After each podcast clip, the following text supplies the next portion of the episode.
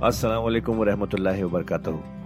ख्वातीनो हज़रात, आपका कुरान की तफसीर में खैर मकदम है। अल्लाह ताला ने हमारे नबी पाक सल्लल्लाहु अलैहि वसल्लम के ज़रिए एक ऐसी नेमत, एक ऐसी गाइड अता की है, जो हमारी ज़िंदगी को अल्लाह की राह पर चलाने के लिए काफ़ी है। और वो गाइड है कुरान मजीद। हम सब ये तो जानते ही हैं कि कुरान पढ़ना कितना सवाब का काम है, कितनी नेकियाँ मिलती हैं, और हो भी क्यों ना अल्लाह के अपने अल्फाज जो है पर क्या हमने कभी ये रुक कर सोचा कि कुरान को समझ कर पढ़ने की भी ज़रूरत है? इसलिए हब हब आपके लिए लेकर आया है एक ऐसा पॉडकास्ट जो कुरान की तफसीर समझाने में मदद करेगा। इस पॉडकास्ट का नाम है तफसीर कुरान विद डॉक्टर इसरार अहमद। तो आइए हम सब मिलकर डॉक्टर इसरार के ज़रिए की गई इस कुरान की तफसीर को सुने और अल्लाह की राह पर चलने का वादा करें।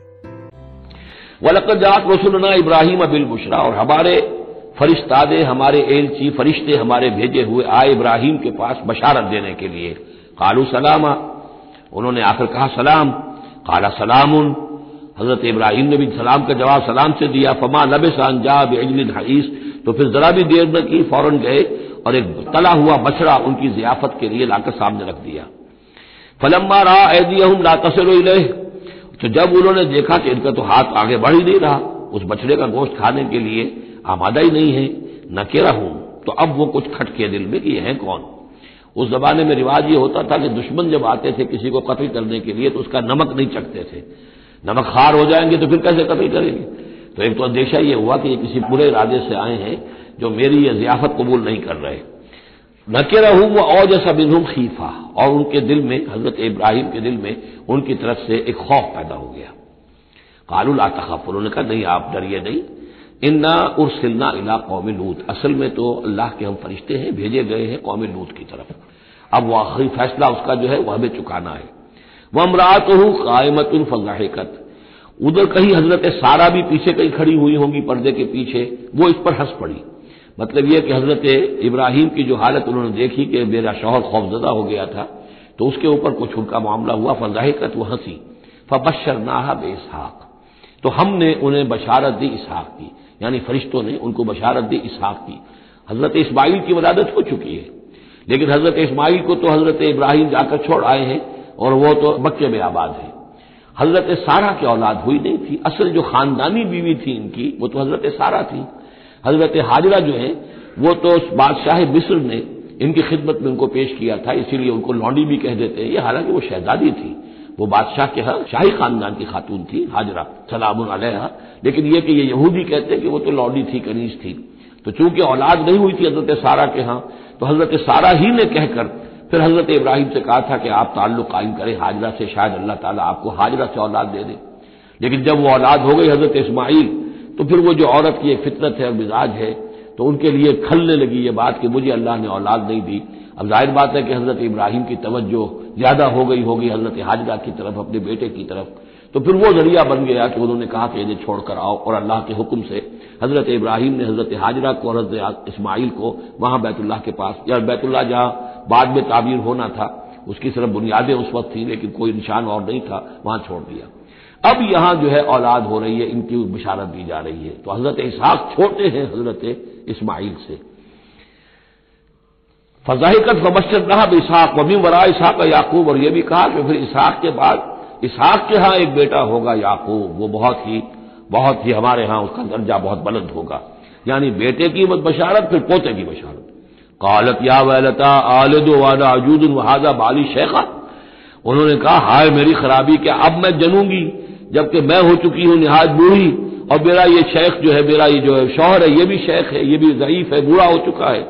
इन हाजा लशैन अजीब, ये तो बड़ी अजीब बात जो आप बता रहे हैं। ये खुशखबरी मुझे दे रहे हैं इस बुढ़ापे की उम्र में कि मेरे यहाँ बेटा होगा। कालू ताजबीन मिन अमरिल्ला उन फरिश्तों ने कहा कि क्या आप ताजुब करती हैं अल्लाह के मामले में? अल्लाह का फैसला है। अल्लाह जैसे चाहे पैदा करे, हम अल्लाह की तरफ़ से खुशखबरी दे रहे हैं, अपनी तरफ़ से नहीं दे रहे। रहमतुल्लाह वबरकत वालेकुम अहल बैत। ए नबी के घर वालों तुम पर अल्लाह की रहमत हो, उसकी बरकतें हों। अब यहाँ अहलुल को समझ लीजिए किसके लिए है, हज़रत सारा के लिए। अहले बैत रसूल अजवाज मुताहरात हैं। उनकी एक्सटेंशन है जो हजूर ने कहा है अल्लाह उलाए अहलो बैती। अल्लाह, ये भी मेरे अहले बैत हैं। हज़रत फातमा, हज़रत अली, हज़रत हसन, हज़रत हुसैन, वो भी अहले बैत में ये एक्सटेंशन है। अहले बैत असलन नबी की बीवी। यहाँ पर किसके लिए आ रहा हज़रत सारा के लिए। घर वाले हम कहते भी हैं घर वाले घर वाले कौन होते हैं? घर वाली तो बीवी होती है। कालू ताजबीन मिन अमरिल्ला रहमत वबरकत बैत। इन्नहु हमीद मजीद। यकीन अल्लाह हमीद है और मजीद है। बहुत बुज़ुर्ग है, बड़ाइयों वाला है और अपनी ज़ात में सतूदा सिफात है। फलम्मा जहाबान इब्राहिम रो जब इब्राहिम का खौफ जाता रहा बजातुलबुशरा और ये बशारत पहुँच गई। उनके लिए खुशी की बात थी कि अब सारा के यहाँ भी अल्लाह ताला बेटा अता करेगा। युजादुल्ला फ़ी कौम लूत, अब उसने झगड़ना शुरू कर दिया हमसे कौम लूत के बारे में। ये मुजादला जो है, ये तौरात में बड़ी तफसील से आया है कि देखो, तुम जो जा रहे हो, अगर उस शहर के अंदर, उन बस्तियों के अंदर पचास आदमी भी रास्तबाज होंगे तो क्या करोगे? क्या फिर भी हलाक कर दोगे? फरिश्तों ने कहा, नहीं, अगर पचास आदमी वहाँ हुए, अगर राष्ट्रबाज हुए तो हम हलाक नहीं करेंगे। अच्छा देखो, मैं, मेरी कोई हैसियत नहीं है, मैं बहुत नाचीज हूँ, लेकिन मैं फिर ज़रूरत करता हूँ, मैं अल्लाह से अर्ज़ करता हूँ कि अच्छा हो सकता है चालीस हो वहाँ पर तो फिर उनका अच्छा चालीस भी हुए तो फिर हम उनको भी फिर छोड़ देंगे, बस्तियों के ऊपर अजाब नहीं आएगा। होते होते पाँच पे आ गए, जिस पे आखिर में कहा गया कि, अह इब्राहिम, छोड़ो अब इस बात को, अब ये तुम्हारे रब का फैसला आ चुका वहाँ एक भी नहीं है, तुम पाँच की बात कर रहे हो। वहाँ तो सिवाय हज़रत लूत अलैहिस्सलाम के खुद और उनकी दो बेटियों के, और कोई भी नहीं था कि जो उन शहरों में से बचा हो। तो जुजाजलना फ़ी कौम लूत, अब वो कौम लूत के बारे में हमसे झगड़ने लगे। यानी चूँकि वो हलीम उत्तबा थे, तबीयत में नरमी थी, वही जो हजूर की तबीयत में भी थी, हज़रत अबू बकर की तबीयत में भी थी, इस वजह से उन्होंने कहा कि अजाब से बचने की कोई शक्ल हो सके। इन इब्राहिम हलीम अव्वाह मुनी तीन अल्फाज जमा कर दिए गए। यकीन इब्राहिम, बहुत ही हलीम भी था, बहुत ही धर्म दिल था, और बहुत ही अल्लाह की जनाब में रुजू करने वाला था। या इब्राहिम आरिजन हाजा तो अब कहा गया उनसे कि इब्राहिम, अब छोड़िए। अब इस बात से आप जरा कता ताल्लुक कीजिए। इन नहू कब जाबर ये तो अब आपके रब का फैसला आ चुका है। वह इन नहुम आतीम अजाबुन गैर मरदूद। अब उन पर वो अजाब आकर ही रहेगा जिसे लौटाया नहीं जा सकेगा। वह लम्मा जात रसुलना लूतन सी अबहिम अदा कबहिम जरान तो जब आए, हमारे ये फरिश्तादे भेजे हुए, हमारे ये पैगाम्बर ये फरिश्ते लूत के पास सी अबहिम कि वहाँ पर ये भेजे गए थे बहुत खूबसूरत लड़कों की शक्ल में। और उनके यहाँ जो था मामला आपको मालूम है कि जो अबरत परस्ती उनके यहाँ थी और जो सौडमी थी तो ये लड़के खूबसूरत आ गए तो उस कौम के लिए तो उनके लिए जश्न हो गया, कि हमारे लिए शिकार आ गए हैं बहुत अच्छे। लूत के यहाँ बड़े उमदा शिकार पहुँचे हैं। लिहाजा वो सब गौल के गौल अब आ रहे हैं, हज़रत लूत अलैहिस्सलाम के घर पर चढ़ाई कर रहे हैं। तो जब हमारे ये फरिश्तादा, हमारे ये जो नौजवान लड़कों की शक्ल में जिनको भेजा गया था फरिश्तों को जब पहुँचे हज़रत लूत के पास सी बहन वो उनको देखकर बहुत गमगीन हुआ कि ये बड़ा मेरे लिए वजाह का बेहिम जरान उनका दिल बड़ा तंग हुआ। वह काला हाजा यौमुन आसीब और उन्होंने कहा यह तो मेरे लिए बड़ा सख्ती का दिन आ गया है। मेरे पास इतनी ताकत नहीं है कि मैं इन बदबख्तों का मुकाबला कर सकूँ। अपने इन मेहमानों को इनकी दस्तबुर्ज से मैं बचा सकूँ। और वो लोग जो है जानते थे जिस किस्म की खबीस उनकी तबाह हो चुकी थी, कि वो किसी अपील और किसी दलील से बाद आने वाले नहीं हैं। तो इससे उनके दिल के अंदर जो है, वो एक अजीब कैफियत पैदा हुई। सी अबहिम वजा का बिहिम जरान वकाल हादा यौमुन आसीब वजाहू कौमहू और अब आई उसकी कौम उसके पास। वालहाना दौड़ती हुई, बड़े खुशी से नाचते हुए आ रहे हैं कि आज तो हमारे लिए जो है, वो बहुत ही उमदा शिकार पहुँच गया है। वमिन कबल कानू यामलून सैया तो वो पहले ही से इन गंदे कामों के अंदर मुलविस थे। काला या कौम हा उलाए बनाती हन्ना अथर हज़रत लूत ने फरमाया कि देखो मेरी कौम के लोगों, मेरी बेटियाँ मौजूद हैं, वो तुम्हारे लिए बहुत पाकिजा है। इसके दो मानी किए गए, एक तो यह कि बेटियों से मुराद है कि जो जो तुम्हारी बीवियाँ हैं, वो मेरी बेटियों के मानंद है। नबी जो होता है, वो गोया के कौम के लिए वारिद की जगह है। जैसे कि कुरान मजीद में वाजवाज हो महात हूँ हजूर की तमाम अजवाज जो है, वो पूरी उम्मत के लिए माओ के दर्जे में है। तो गोया कि मेरी बेटियाँ हैं, अल्लाह ने तुम्हारे लिए उनको पैदा किया है, तुम्हारे लिए जोड़ा बनाया है, वो पाक जो है तुम्हारे लिए रास्ता अपनी शहवत की, के तकाजे को पूरा करने के लिए सही रास्ता, उसको छोड़कर और यह भी हो सकता है कि उन्होंने अपनी बेटियों ही को पेश किया हो, कि तुम्हें अगर करना ही है तो निकाह कर लो, मैं अपनी बेटियाँ तुम्हें निकाह में देने को तैयार हूँ, लेकिन मेरे जो ये मेहमान हैं, उनके बारे में मुझे रुसवा न करो। काल या कौम हाउलाए बनाती हूँ नाथरो लकुम। फतकुल्लाह वला तहजून फ़ी जैफी। तो अल्लाह का खौफ करो और देखो मुझे मेरे मेहमानों के मामले में रुसवा मत करो। अलह समिनकुम रजुल रशीद। क्या तुम में कोई एक आदमी भी शरीफ और कोई एक आदमी भी नेक चलन नहीं रहा? यानी कोई तो तुम में से ऐसा निकल आता जो मेरा साथ देता, जो मेरी हाँ में हाँ मिलाता। तुम्हें तो मालूम होता कि कोई एक शख्स भी शरीफ और नफ्स बाकी नहीं रहा। कालू लकद अलिमता माल अनाफी बनाते का बिन हक। उन्होंने कहा कि लूत तुम्हें खूब मालूम है। तुम्हारी बेटियों पर हमारा कोई हक नहीं है। इससे मालूम होता है वो दूसरी ही बात ही ज़्यादा राजे है। वही का लतालब मानुरीद और तुम खूब जानते हो जो हम चाहते हैं। यानी बातें मत बनाओ। हमारी तवज्जो जो है इधर उधर ले जाने की कोशिश न करो। तुम जानते हो हम जो चाहते हैं, जिसके लिए हम हाजिर हुए हैं, जिसके लिए हम पहुँचे हैं। काल अल्लाली बेकुम कुवतन उन्होंने कहा, काश के मेरे पास तुम्हारे मुकाबले के लिए कोई ताकत होती। और आवी इला रुकन शदीद। या मैं कोई किला ऐसा होता जिसमें मज़बूत मैं जाकर पना ले लेता और तुमसे अपने आप को और अपने मेहमानों को बचा लेता। यहाँ है असल में हदूस वसल्लम की एक हदीस में अल्फाज आए हैं यरहम लूत लकत खाना यावी ला रुकन शदीद। अल्लाह ताला रहम फरमाए लूत पर, वो एक मज़बूत किले में थे। अल्लाह ताला की हिफाजत तो उन्हें हासिल थी लेकिन यह कि उस वक्त जो सूरत बन गई थी उनके लिए, जैसे जब जादूगरों ने जो अपने अंछर फेंके थे और वो भी बन गए थे फिर के दरबार में, वो भी शक्ल इख्तियार कर ली थी उन्होंने सांपों की तो हज़रत मूसा पर भी वक्ती तौर पर खौफतारी हो गया था। तो बन बनाए तब बशरी खौफ का हो जाना, ये कोई नबूवत की इसमत के मनाफी नहीं है। तो यहाँ पर भी अल्लाह ताला की हिफाजत थी और जैसा भी आया, फरिश्तों ने फिर जरा सा एक हाथ हिलाया और सबके सब अंधे हो गए। वो उस तरह का मामला तफासिल तौरात में है। बिकुम लेकिन जो हसरत की कैफियत थी और जिस तरह जीक में उनकी जान उस वक्त आई थी, उसका तस्वुर कीजिए।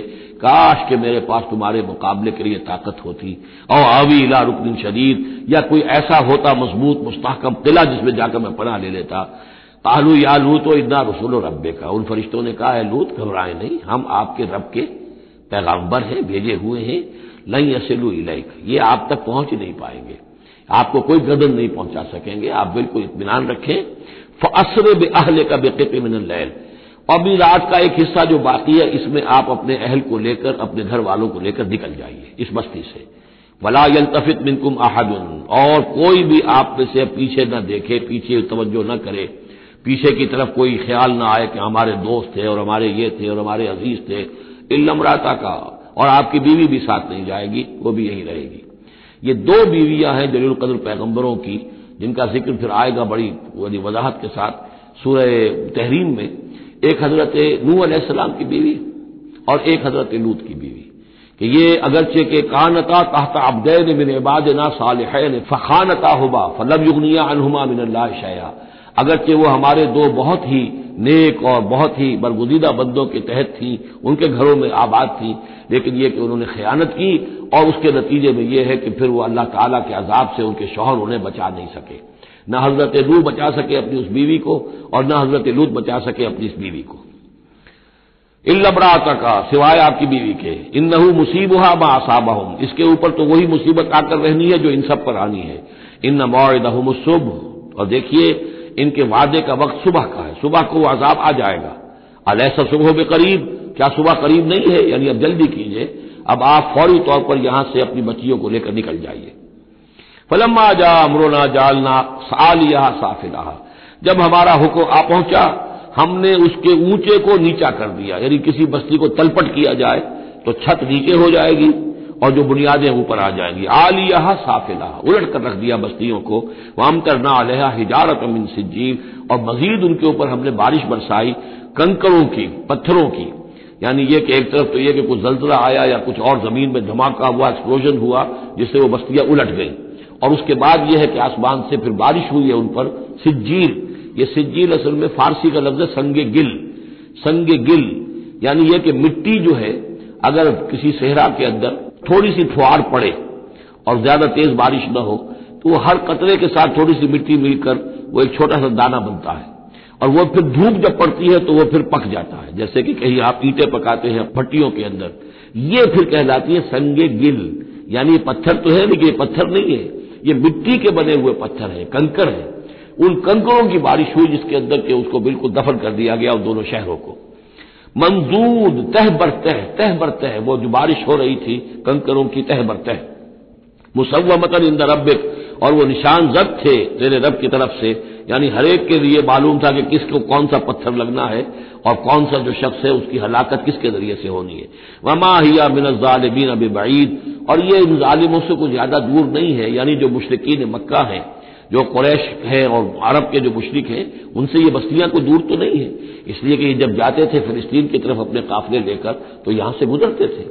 कौम सबूत के मस्कन भी इनके रास्ते में आते थे। कौम मदियन का इलाका भी इनके रास्ते में आता था। फिर ये अमूरा और सदूम की बस्तियों के जो है, ये भी कुछ इनके जो आसार बाकी रह गए थे, वो भी आते थे। वह इला मदियन आखाहम शुआबा और मदियन की तरफ़ हमने भेजा उनके भाई शुएब को। मैं बता चुका हूँ, ये बनी कतूरा में से है मदियन और फिर उनसे जो एक कौम बड़ी बनी वो आकर खलीज अकबा के दाहनी तरफ़ इलाके के अंदर आबाद हो गई। और ये इंटरसेक्शन है क्रॉस रोड है। काफले जो जनूब से शिमाल को जाते थे यमन से शाम को और शाम से यमन को वो गुजरते थे शिमालन जनूबन। और काफले जो इराक से आते थे और मिस्र को जाते थे वो गुजरते थे शरकन गरबन। इस तरीके से ये जो जो है इंटरसेक्शन था इन, इन काफलों का। तो यहाँ बड़ी खुशहाली हुई कारोबार चमके इनके लेकिन इस कौम के अंदर फिर वो खराबियाँ आई जो हम पढ़ चुके हैं सूर्य आराफ में। कम तोलना, कम नापना, राहजनी करना, झूठ बोलना, धोखा देना, यानी शिरक के अलावा। वैला मदियन आखाऊ शाहबा और मदियन की तरफ़ हमने भेजा उनके भाई शुएब को।